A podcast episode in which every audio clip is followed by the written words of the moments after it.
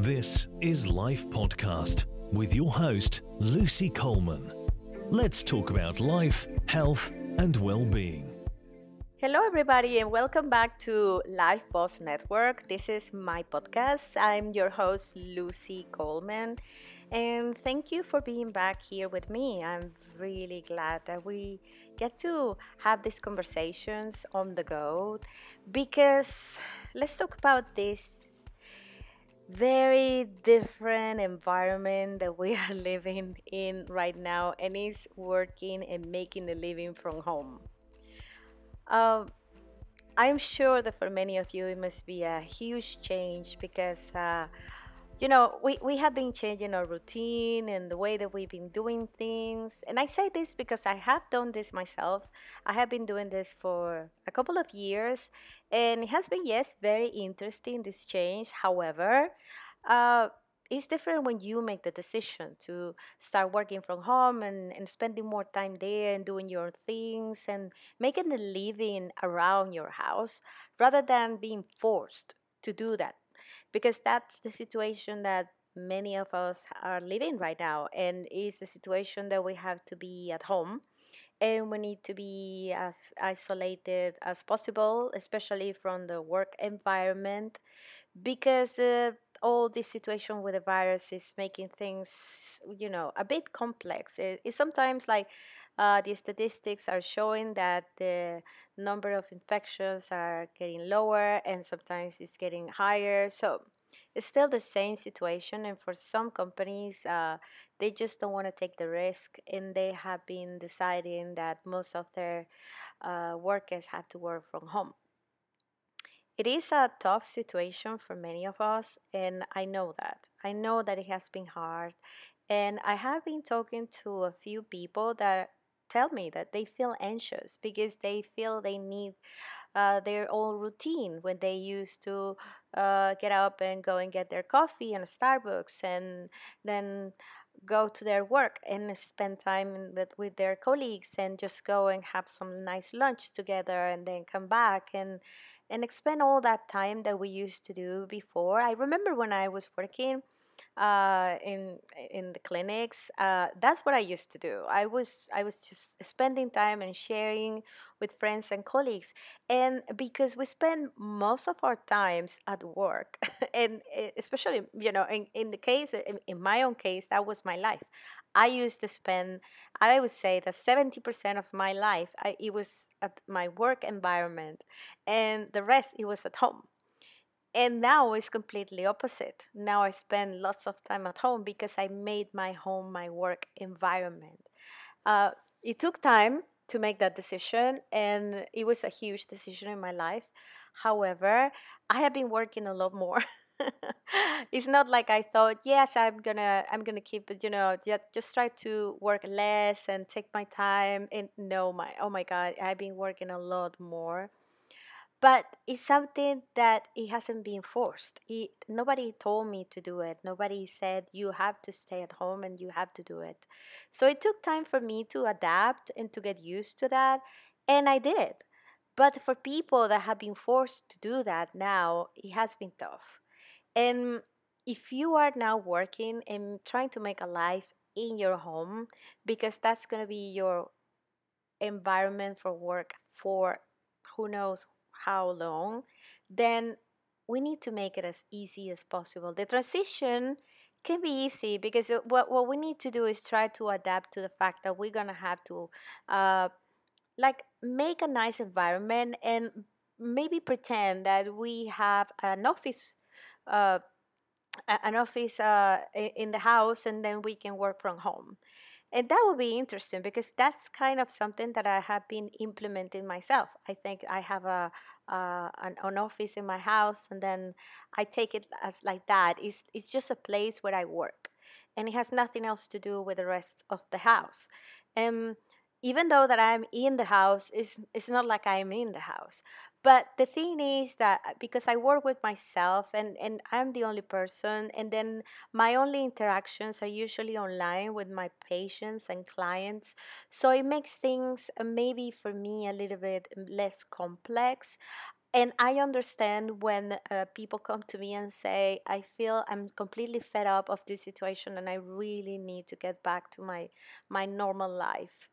And when they say that, um, I usually say, well, maybe that's going to be, this is going to be now your new normal. And you might have to get used to this because we don't know how long this is going to take to change and to be back where it was before.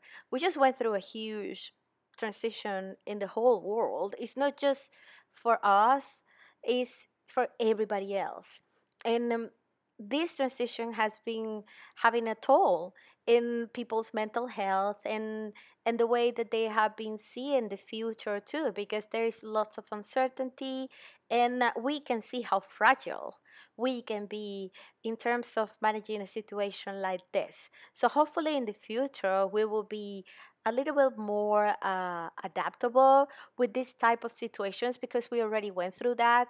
We had we hadn't been through a situation like this for over a hundred years, so we didn't know much about it. And now we know that yes, some other generations have been through the same or maybe worse because they didn't have the innovations and technology we do have right now that we can say, okay, we do have a vaccine available that is going to be in a year or in six months time or in 18 months time. So, but we, at least we know that we will have something pretty quick in comparison with other times where people had no idea of a vaccine or anything like that, so they didn't know what to do with these diseases.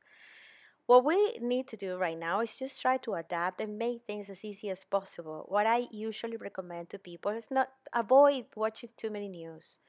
Uh, it makes us depressed. It makes us sick. I, I feel sick every time I watch news. I, I feel sick and sad and it's like hopeless because there's no way that I can do anything to make to change things.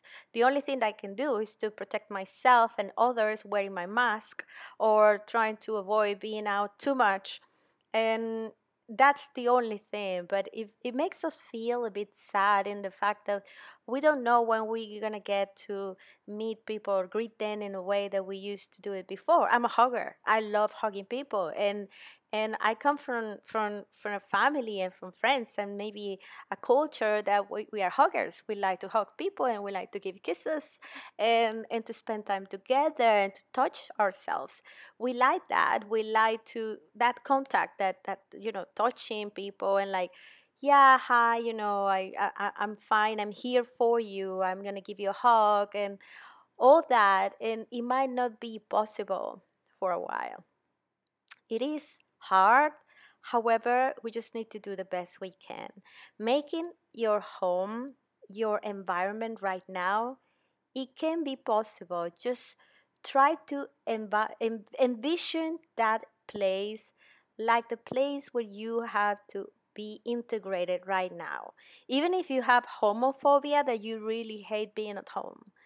But now you are forced to. You need to spend more time at home and do more activities indoors uh, with you know with yourself or at least with the with the least number of people uh, uh, possible and although it is a very difficult situation it's tough and i know that it is possible to make it happen in a way that it won't affect our mental health we all gonna have a toll in our mental health we all gonna have that because what we went through is a trauma and it can be a small trauma or a big trauma for a few people, but still, it was an experience that it wasn't pleasant. We had to change something, and any situation that brings changes, and especially changes that we don't like, it can become a trauma in the future. And that brings anxiety and other feelings that it might not be the right ones for you. So we need to prevent that. We just need to make the best to prevent those things happening. And what what I would say is try to make your house as as nice as possible for you, visually nice, you know, like you get to your house and you see a place that you really like to be there.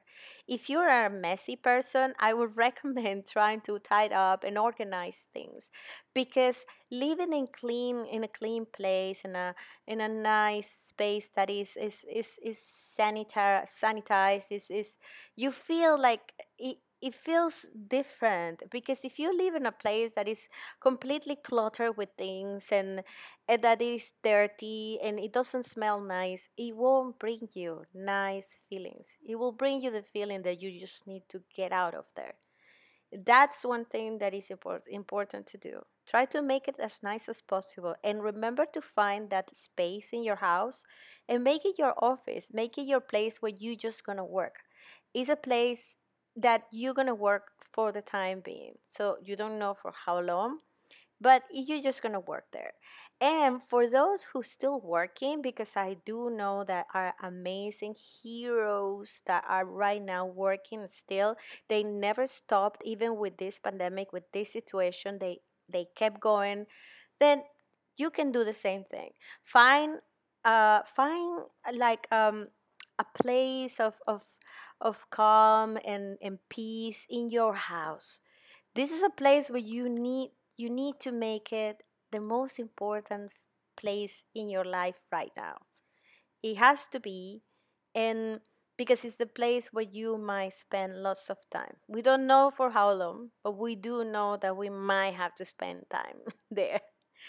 So this is all for now. I just wanted to let you know that your house and is gonna be your environment for a while, and we need to make it as nice as possible. It needs to be like that, and there are ways to do that. There are ways to achieve that that that level of feeling that your house is your place of security, your place of happiness, and your place of peace and calm. That is important. If you envision that that way, it will make things a lot easier. Take care, and I will talk to you soon in the next podcast.